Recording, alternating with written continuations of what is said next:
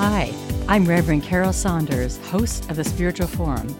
I'm here with a lot of interesting people who are consciously walking the spiritual path, experiencing and expressing the divine in unique ways and through unique lenses.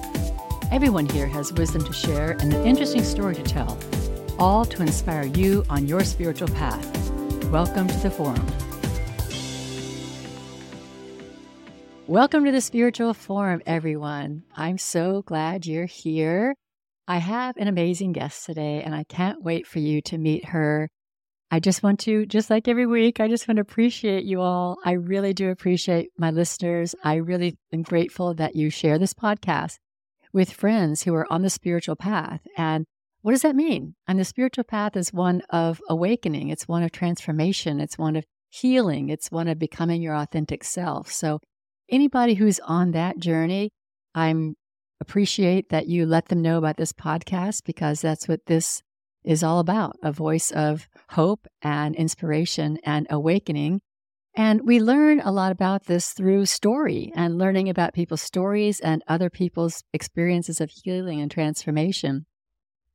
I want to send a shout out to Marianne for donating to the Spiritual Forum. This is a 100% donation based podcast ministry, and that's how we keep going that's how we get these episodes out there. And so, if you're able to donate at all, if you receive, if you feel like you're receiving any benefit from this podcast, very small amounts, large amounts, regular amounts, intermittent amounts, it doesn't matter. I know it really kind of feels good when you when you get something from someone or something and they're able to give back at least just a little bit. It keeps the flow of abundance going in your life. So appreciate all who are willing or um, open to donating. Oh, and let me tell you how you can do that. I forgot that. You can donate at thespiritualforum.org. And that's where everything about this ministry is the podcast part, the prayer part, and the retreat part. Now, let me introduce you to Barbara Jenkins. Born into an impoverished Ozarks hillbilly upbringing, Barbara Jen- Jenkins' life led her to high adventure.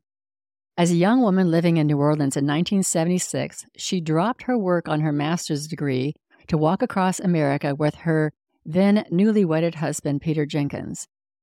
Their three year, 3,000 mile walk across America became one of the most popular stories in the National Geographic magazine of 1979. Cataloging their journey, she co authored The Walk West, which became an international bestseller and part of the permanent White House library but her personal story remained in the shadows. Now, her untold and long awaited story revealing how she experienced her famous walk across America and its crushing aftermath is told in her book, So Long as It's Wild.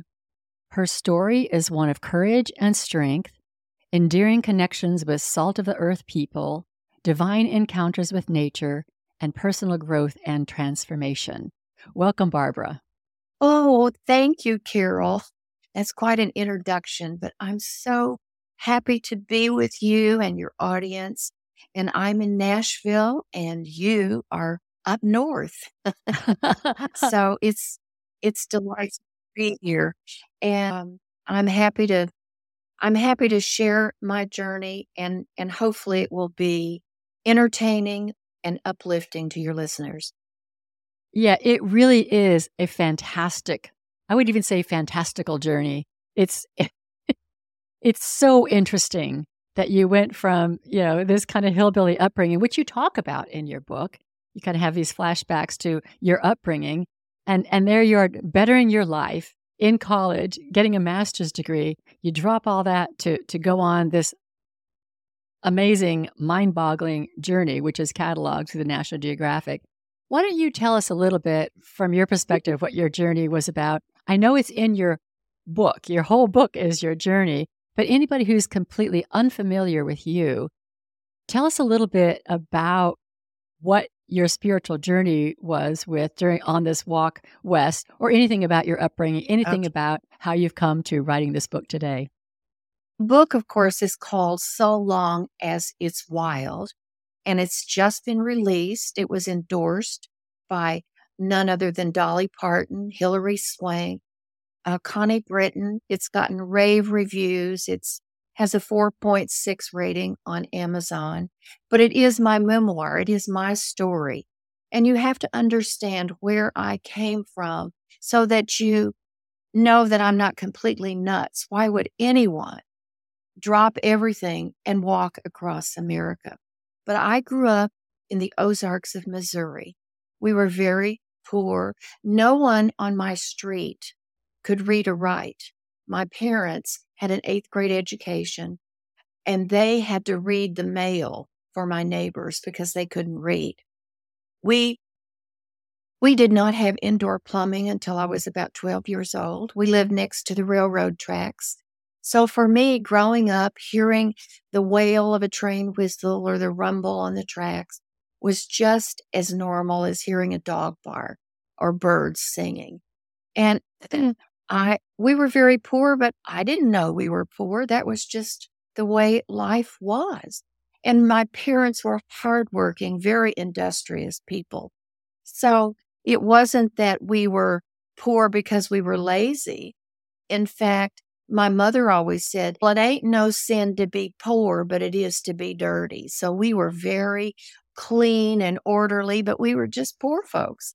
Well, I worked my way through college at College of the Ozarks over near Branson, Missouri. And after I got a college education, I'm the first person in my family on either side to have a college education. And then I worked for the welfare department a short time and felt like I needed to go on to a seminary where I was working on a master's degree. And you talk about your spiritual journey. What I learned working for the welfare department I felt like all I was doing was shuffling papers. I wasn't really changing people's lives or helping them to better their lives. It was just a matter of were they mm-hmm. eligible to get welfare and and commodities. Well, I learned early on number 1 that I couldn't save everybody. Number 2, that in order for people to really change, it had to be an inward change. And so that motivated me to go on to seminary. I was always a lover of ancient history and biblical history. And so I went to a seminary in New Orleans and had finished almost a year of a master's of religious education. And I found seminary to be very Oh, it was fun, but it was very confining because I was always a woman with big dreams. My mother used to say, Barbara, get your head out of the clouds. Your eyes are bigger than your belly. It was always a dream. And I wanted, I wanted to experience the world in a way that wasn't confined to a cubicle or a corporation or climbing a corporate ladder. So this young man comes into my life and we were having a, uh, what we call a roast. It was a party in the women's dormitory. And we were roasting some of the professors there on campus because they were all very staid and very, you know, mm-hmm. religious and all that. And we thought a little humor would lighten things up. That's when I first saw this young man, and he looked like a Viking to me. He was so unkempt. He didn't have the khakis and the and the button down shirt. He had on holy jeans and kind of long, stringy hair, and he looked like he was wild right off of some ship. But I thought he was fascinating. I hoped I could meet him. So a few weeks passed, and we were having another event in the women's dorm. The guys would always come over while we were cooking, and one guy, he tossed some water, a glass of water on a girl. She jumped up and threw water back at him. And before you know it, we were in a total water fight in the women's dorm. Other men started coming in, the single men, of course, coming into the women's dorm, and we were throwing pitchers and glasses and buckets of water. It was like a Louisiana mm-hmm. thunderstorm. I had a bucket of water. I was chasing this guy out the door. He got away. And there, standing in front of me, was this young, wild looking Viking guy named Peter. And I took one look at him and dumped a gallon of water on his head. And that's how we met. so we, uh, we dated, we fell in love. uh, the next, the following spring, he needed to get back on the road. He was walking from New Orleans all the way to the Pacific Northwest and wanted me to go with him. And, you know, who signs up for that? I certainly didn't. I wasn't, I, I, I had always been kind of prissy and kind of feminine and had never really been camping in my life. I was raised in the Ozarks. We were poor. Why did I need to go camping?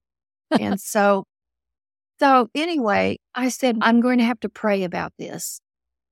And if I don't get some kind of sense, a direction, a revelation, something, then you go on your walk. If we still feel the same way about each other when you finish, we'll we'll see where we are then.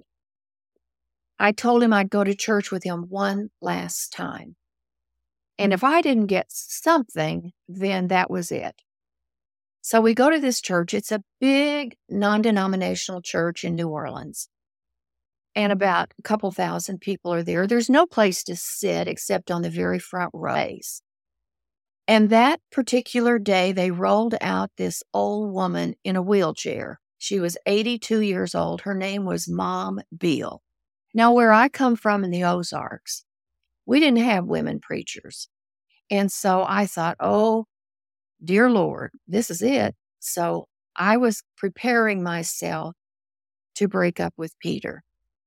So we're on the front row, and this old woman in a wheelchair, here, and she has this sweet, angelic voice, and she says, Today I'm going to tell you the story of Abraham and Sarah and Isaac.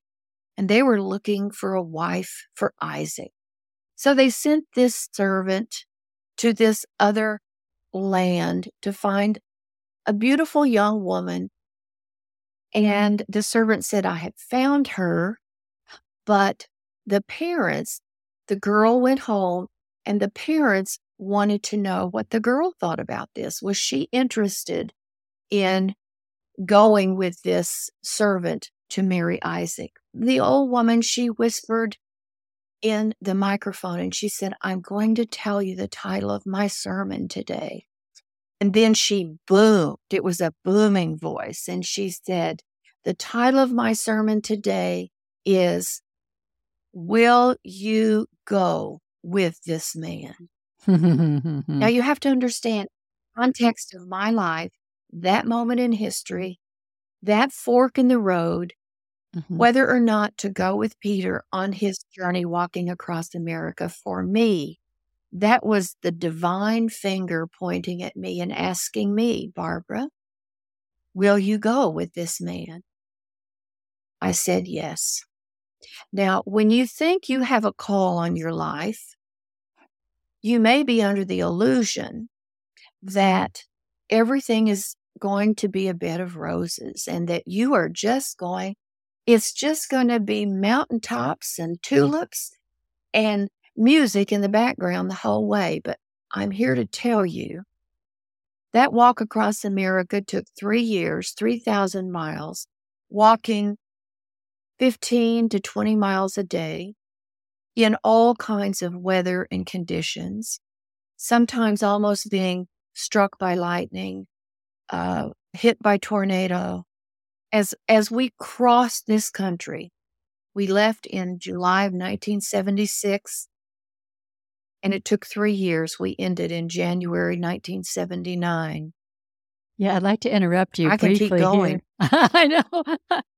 I just want to interrupt just a little bit because I want to reflect on some of what you've said because it's such a fascinating journey. I think I think starting off as a dreamer was really interesting. I think that you know little children are dreamers and we, we tend to want to take the dreaming nature out of them like there's something wrong with that. Just just focus on your schoolwork or stop dreaming. I think a lot of people have gotten that message and the fact that we're all dreamers and and your dreaming nature is what part I think obviously you're falling in love with the Viking, but but also the dreaming nature that there's something more for me, something more adventurous has been a part of your life from the beginning. Right. And I think it's really important to, you know, it's it seems kind of trite to say follow your dreams, but we may not even have specific dreams, but the fact that we have a dream, we know that there's something for us that's bigger and more adventurous, that we look for what that is. I, I find that the story of the woman minister in the wheelchair is so interesting because, you know, it was a sign, but it really was a question. You still had to answer that question. You did not get the message from God, from the divine, saying, go with this man. I, I, I think this is really interesting. It was you still had the opportunity to answer the question for yourself. It was right yes. there in front of your I face. Still had a choice. Right, right. And I think that's what's really interesting about callings. You still have a choice. People can be called to do all sorts of outrageous things, small or large, but you still have a choice. You're not being forced ever to take the next step. You, de- you declare your own destiny by the next step that you take. And the next step that you took was the adventure with, with your, your Viking. I think that's really interesting. I, and then the third thing I wanted to point out is you are so right. When you answer a calling, people think I did this. I've answered callings before. I, I answered a calling to to start a church. I thought, I thought this this is divinely inspired. I was going to step right into this. Ta da! It was really, really hard. I'm not equating it to your journey. I'm just saying you're absolutely right. When you answer a calling, you have some idea that it's divinely inspired, and now now you're walking, you know, down the Yellow Brick Road. But remember, even in that story, there were all sorts of things that happened uh, that uh, they had to be overcome. Well, for for for example, for example, when we were walking across southeastern Colorado, we were on this lonely, deserted road. It was a desolate road. All you could see as far as the eye was just the open sagebrush and desert. And I hear a rumble in the distance, and it's a car. And Peter was walking pretty far ahead of me, like he always did. And part of that, he just could walk faster. He liked to scout ahead and um, he just, you know, always felt like he was leading, which which was fine. So I was just, you know, I had my head down. I was looking at jackrabbits hopping across the sagebrush, and I heard a meadowlark off in the distance, and then I hear this car rumbling in the background. And it pulls up next to me, and inside are three drunk men looking for trouble. Mm-hmm. And they held their arms out the window, trying to grab me, and started shouting obscenities at me. And come on, senorita, get in the car. We're going to do things to you. And of course, it scared me. I'd never experienced anything like this. They kept going forward and backward, starting, you know, stomping on the gas and then jerking back. Well, Peter turned around and was rushing back toward me. We did not have a weapon of any sort except a big golfing umbrella, which looked like a spear. And so he was going to protect me and take on these three guys. Then all of a sudden, out of nowhere, we hear another truck coming way in the background. Well, when these drunk men heard this other vehicle coming, they started screaming and shouting and saying, we're going to come back and kill you. We're going to come back and kill you, senorita. Well, they weren't going to come back and kill Peter. They were going to come back and kill me. Anyway, they stomp on the gas and they peel out down this empty road and, and, and go over the horizon. Peter and I jump off the road and we're headed out in the sagebrush and we found a narrow little gully and we just hunkered down until dark. And one of the things I've learned being in the wild is that when animals are in danger, when they're being sought by a predator, if they can't outrun them, they will camouflage and freeze in place. So we just were camouflaged there in this low spot. And we just rolled out our sleeping mats because we couldn't set up a tent. We couldn't be visible. And so we just laid on our sleeping mats, hoping we were not on top of a bed of rattlesnakes.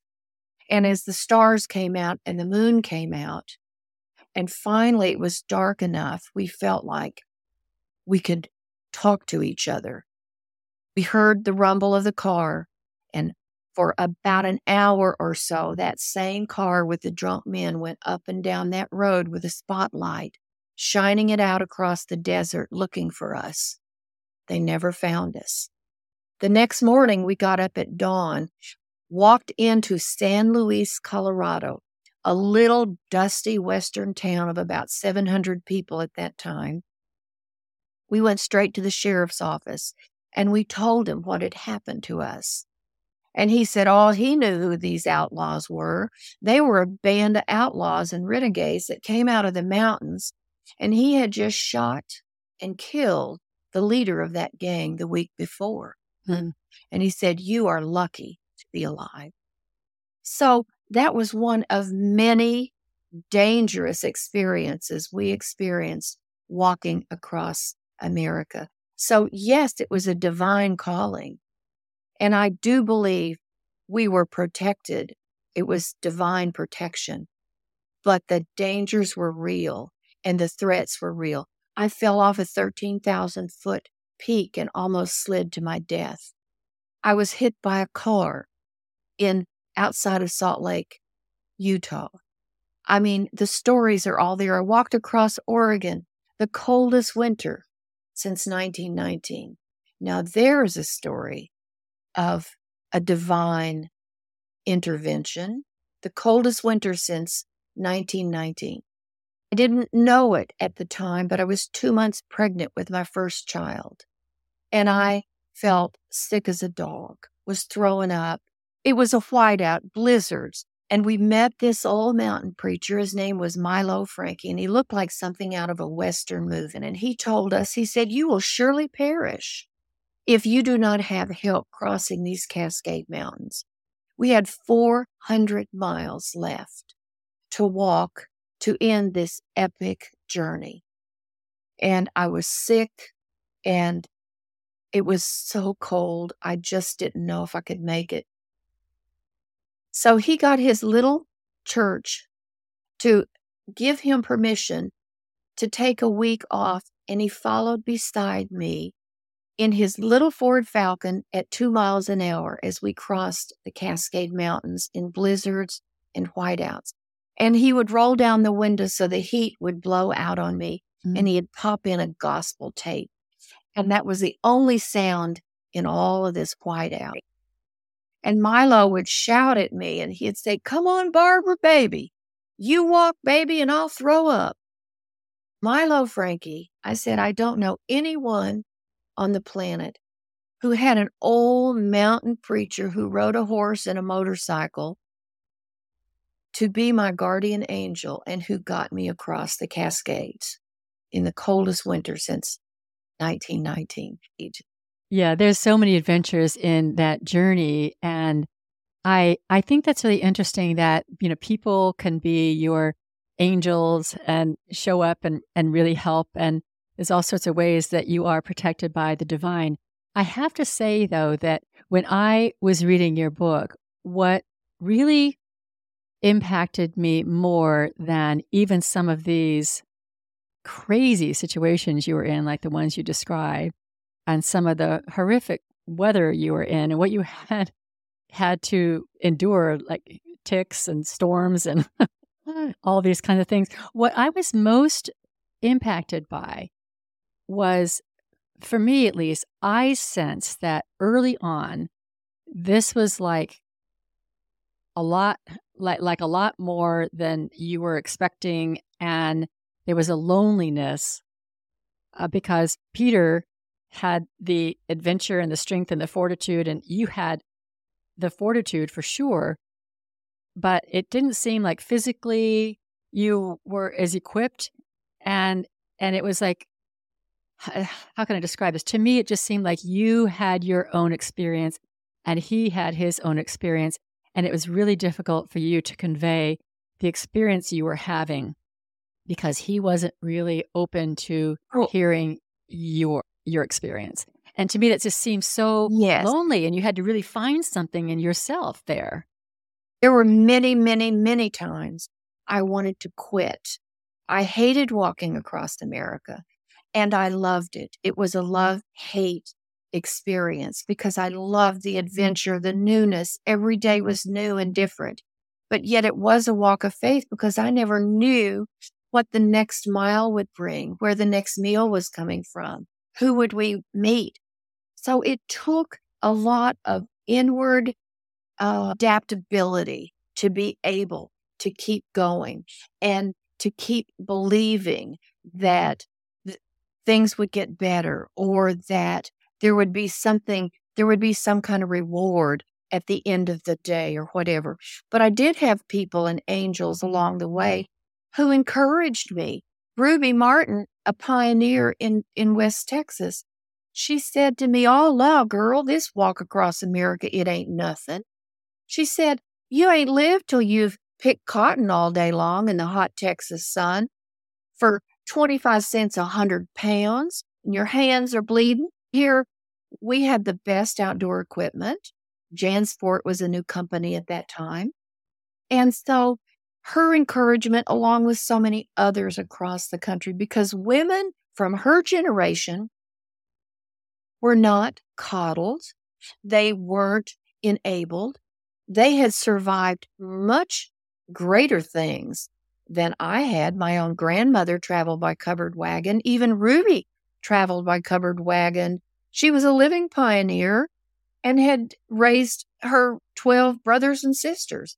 So walking across America in her mind was nothing. Mm-hmm. But that gave me encouragement along the way. But yes, there were many times I can't really say I was lonely uh, because I had this this connection to God, and I would talk to God as I walked along the way, and and I was adjusting to a new marriage, which was very difficult. I mean, most couples will start out with a honeymoon and sleeping under silk sheets and having a glass of wine. I was sleeping on cow patties under a tent on the ground in all kinds of weather.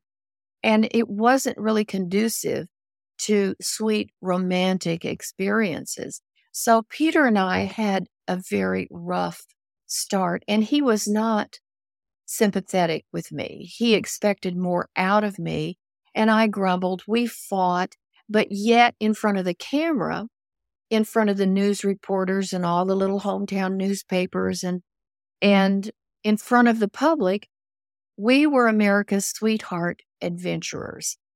Mm-hmm. And I was not trained to complain. My grandmother, who had nothing, I grew up poor, my people were not complainers. They just kept their nose to the grindstone and did what needed to be done. So I wasn't complaining about the blisters and the heat or my marriage. I just sucked it up and endured and mm-hmm. persevered. Mm-hmm. And it was long suffering. And I do think that in today's culture, I do think we are speaking to young women. I do think young women have a tendency to throw in the towel too soon or they or oh poor pitiful thing you're going through something tough. We have to teach the next generation how to endure and how to persevere and how to be long suffering. Of course, the second half of the book deals with the aftermath of the fame and the fortune and the crumbling of my marriage. And I had three beautiful children, a beautiful farm, but yet fame and fortune does, uh, can be very harmful to people. A lot of temptations. And Peter chose another direction, and there were infidelities, and I couldn't live with that. So I had to start my life over with three children as a single parent. But all those lessons I had learned growing up as a hillbilly in the Ozarks and endurance and perseverance walking across America, they served me well as I had to reinvent and rediscover my life after fame and fortune and after I lost it all. Mm-hmm. So it is a journey of high adventures, great fame and fortune, losing it all, reinventing myself, and still coming out on top. Yes. What do you think you learned most about yourself in this journey and the aftermath? I think I learned the importance of taking life one day at a time and holding life and expectations with an open hand, and then trusting God to lead you, to lead you day by day, to lead you into the future, because He knows the end from the beginning. And I believe every person has a destiny and how important it is to find your destiny. And there were times I shook my fist at heaven. I'd done everything right, and yet look at the hardships I was going through.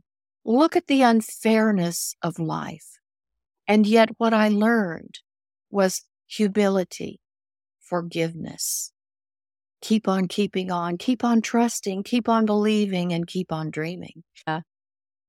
What what I saw in your story is woven into your experiences and your flashbacks to your hillbilly past is you, that you were battling with unworthiness, uh, one a sense of unworthiness that that perhaps was out of your relationship with your mother, and and I'm wondering how how do you feel that ended up transforming for you or changing for you over time? Do you feel like that is still a part of your spiritual journey, battling unworthiness, or do you feel that that is something that you have now overcome? Think, you know, I think my mother's harshness, and you have to understand, my mother and dad had an eighth grade education. They just raised their kids the way they mm-hmm. were raised. And, you know, you just talk to them like a dog. And my mother would call me names and and get your head out of the clouds and you're just a stupid cow and just, you know, things like that. Well, I grew up feeling unworthy and like I needed to prove myself. I needed to get out of out of this out of out of this image that had been had had been given to me by my hillbilly upbringing and particularly my mother. So, yes, I felt unworthy. I began to transform when I left home and went into college. And I start, started coming out of this and transforming how I thought of myself and how I looked. But it was always a journey of doing better, being better, being the best that I could. And instead of looking at it as a disadvantage, I look at it as that's what God used to help catapult me onto a path of a great destiny, hmm. of a hmm. great hmm. journey, of becoming all that I could become. And I might not have done that if I had been smug in who I was or or felt like I knew it all or that I was God's gift to humanity. I wasn't. I was just a poor hillbilly girl trying to find who I was and where I was going. And in retrospect, as looking back with, with wisdom and understanding, I see that that was one of the many tools. So I, I say to people who are disadvantaged, turn that thing on its head and use it to your advantage. Mm-hmm, mm-hmm. Use it as a springboard to finding all that you can become and being all that you can become because everyone has a wonderful destiny. They just need to seek and ye shall find. Yeah, and I think that often we end up marrying partners that mirror that that parental story that we were told. Abuse. So we can, yeah. so yes. we can continue to work yeah. on that. And and I think Peter mirrored some of that to you, your mother's eh, Yeah. He really criticisms does. and yeah. He was he was critical and harsh and not nurturing. So that was another journey to kind of get to the place. And I think the reader, by the time I file for divorce, readers are cheering me. Barbara, yeah. I wanted you. I did this. Mm, what I took did you so this long? interview and all. Yeah, what took you so long? You know what? To, to answer that question, what took me so long was we had built a life, a kingdom, oh, of, of course. fame, yes. had children. we had all of those trappings. Yes. So to walk away from all that took another level of courage. Right. And then to start all over. So, you know, a lot of people are trapped because they're too afraid of the unknown. They're afraid that it's it's just too it's it's too scary out there. So they will stay in abusive relationships. But anyway, this this sense of of dreaming and adventure and persevering, all those qualities that were tested and tried in my life served me well and has Mhm. and continue to serve me well. I've been on a lot of young women's podcasts where they're talking about their husbands and raising children and all that kind of stuff. And, you know, what do you want your legacy to be? And what's the one thing you learned and all those kinds of things. But I, I think I think young women today, they do have a hard road working and raising a family and there's just no time to pull back and and you know spend a day walking and talking to god. They don't have that kind of time. I had three years of that. Mm. And they're so busy. Yes what i want them to know is how important it is to literally pull back and find those moments, those sacred moments where they can get in touch with nature, with God, with themselves, because that's what grounds them to face all the things that come at them. And then when people ask me about Barbara, what do you want your legacy to be? I could say a lot of flowery things. You know, I mean, our books are a part of the White House Library. The Walk West was chosen as one of 100 of the most influential books on American culture in the last 100 years. I, I've had people already movie scouts on this book so long as it's wild.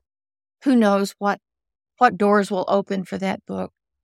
Whatever comes out of this, what I want my legacy to be is what will my children say about me?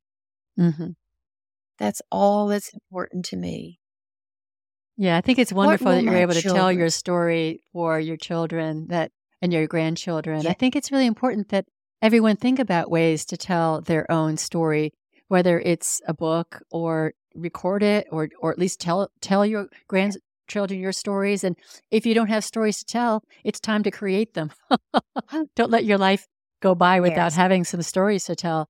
And one of the Yeah. things I want to before Yes. we before we end, I I think another part of your adventure that we haven't touched on, because I think we've touched on your own psychological journey and your own connection with God and your own adventurous spirit and your dreaming nature. But you also had some amazing encounters with with nature. I, I think this is another thing I just want to emphasize about your story because it wasn't just walking on roads and talking to people, and it wasn't just weather and those kinds of circumstances. You also had these encounters with, I think, divine encounters with the animals and, and nature. And can you speak to that just a little bit and tell me about what that meant to you? Yes, I have such a love of, of animals. And where I live in Nashville, I live in the forest, in the woods. So I have wild turkey and herds of deer in my yard. So I'm still surrounded by animals. But we were walking into John Day, Oregon. It was a total whiteout, a blizzard. I was freezing. I didn't know if I could make it into this town. Peter, he was so far ahead of me I couldn't see him because of the snow and the heavy the heavy snowflakes. And oh, I was just I was just at the end of myself and I heard this twig snap. And I thought, what other crazy fool is out here in this blizzard? Who is this? And I looked up and there was the most angelic, beautiful little doe with a blanket of snow on its back and these big, brown, beautiful eyes just stood there and looked at me, wasn't afraid, looked at me. And I looked at this little doe, and it was almost as though, I mean, obviously animals don't talk, but it was almost as though I was being infused by courage from this little animal that said, Come on, Barbara, you're almost there. You can make it. you can make it. Everything's all right. But that little animal gave me courage in that moment of despair. And I had many encounters. I mean, I loved. They were companions as I walked across America, whether it was the birds or the rabbits. I mean, I didn't care for the ticks in, in Louisiana or the alligators, but the the the beautiful wildlife across this country. They, in fact, someone has said, Barbara, you need to write a children's book about animals across America. I might do that. I don't know. But but they truly were inspiration as I crossed the country. Yeah, I think that spirit guides show up in lots of different ways. You've described some of the people who were your angels as you were walking across the nation and yeah. the man, the truck, and the music, and all of that, and other people who fed you and took care of you. And then the animals, I think they're also spirit guides that were, you know, guiding you. And I, I guess I mentioned this because it, all of this is for all of us. It's it's not like you have to go on an adventure and walk across America through the elements to experience the divine either in people or in animals. But we do have to take the steps to be out in the world and be willing to open our hearts and our eyes to see what is right before us. And that would be something that I would want to encourage people to to do their own walk, whether it's walking across America or just walking out on your yard or walking away and going to a state park and having some time to yourself and allowing those spirit guides through the animals to show themselves to you and whoever shows up in your life to help you along your way. Uh, to me, these are a lot of the lessons in your book. It's your your adventure is really oh, adventurous yeah. and crazy and exciting. Yeah. And not everybody has that kind of adventure, but everybody has spirit guides and angels and and having to face their own self and to find the fortitude and the strength and the courage to take the next step. Your story is really a metaphor for everyone's journey as I see it. Oh, absolutely. Absolutely. In fact, I did not want to write this book. I think I've shared that with you. It is 40 years. I'm coming out of 40 years of silence, and it took three years to write it. But as I was writing and reliving, of course, I have an office full of thousands of photographs. I still have my original journals, piles and piles of newspaper clippings. So it was easy to go back. It was just a matter of co- coordinating all of that information. But as I was writing the book and reliving all of those experiences, good, bad, uh, tragedies, joys, sorrows, all the elements of life, the things that that are so sweet and all around us. There's just living and life all around us, whether mm-hmm. it's the roses in your rose garden, the, the birds are singing to you in the morning, the trees, the, the leaves that are falling this time of year. There's so much beauty and life around that we're missing it having our faces stuck in a in a phone or in front of a computer all the time and virtual reality is not real reality it doesn't ground us. It doesn't feed our souls. And so it is so important to take time, walk barefoot in the front yard, mm-hmm. and, or go, like you said, go to a park, uh, feed the ducks on a pond, go ride a horse, do something in nature. And uh, I'm just, I'm just so grateful. I, I don't have I've had a lot of people say, Do you really feel like you were meant to go on that walk because everything didn't turn out? Mm-hmm. And I think the answer to that is absolutely yes. Oh, yes. I don't regret any of that, even though it wasn't picture perfect. But isn't that life? And that mm-hmm. doesn't mean it still wasn't the call on my life. When, because other people have freedom of choice as well, and they can go in another direction. But you just need to follow your own destiny and the call on your life. Yeah, I think you've given us a lot of nuggets, a lot of wisdom about following our calling, taking on the adventure, doing the inner work, connecting with nature, recognizing the people in the world that help you and moving through adversity with with grace and and not having any regrets. So that's kind of what I took from this hour. I don't know if you have anything else you want to say before we close. I want to give you the last minute or two. I want to thank you for allowing me to be on your podcast. And I would like your listeners to know book is called So Long as It's Wild. It is my memoir. And you can go on my website, barbarajojenkins.com, and contact me and let me know what you think, what you thought, if you have any questions. I'm just so grateful at this season of my life to be able to tell my story. People find it fascinating. See, this is my life, but yet to young people today, this is like something out of the 1800s before the internet or, you know, before cell phone. But this, this is my life and, and it does span in this generation. And so I look forward to hearing from your listeners and, and from readers of the book. Great. Thank you, Barbara. Thank you for sharing yourself. I'm really glad that you decided after 40 years to share your side of the story and your experience of, of this amazing walk across America and leave a legacy for your grandchildren. And may everybody else do the same because we all have a really, really interesting story. I, I truly believe that. So thank you, Barbara. Thank you, listeners. And I now close the spiritual forum and look forward to seeing you again next week.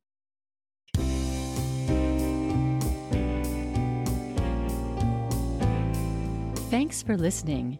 If you like this podcast, you can let me know by leaving a positive rating and review on your favorite podcast app or make a tax deductible donation at thespiritualforum.org. The Spiritual Forum is a podcast, prayer, and retreat ministry affiliated with Unity Worldwide Ministries. Thank you again for being a part of the Spiritual Forum community. And remember, you are an amazing, divine, and powerful being.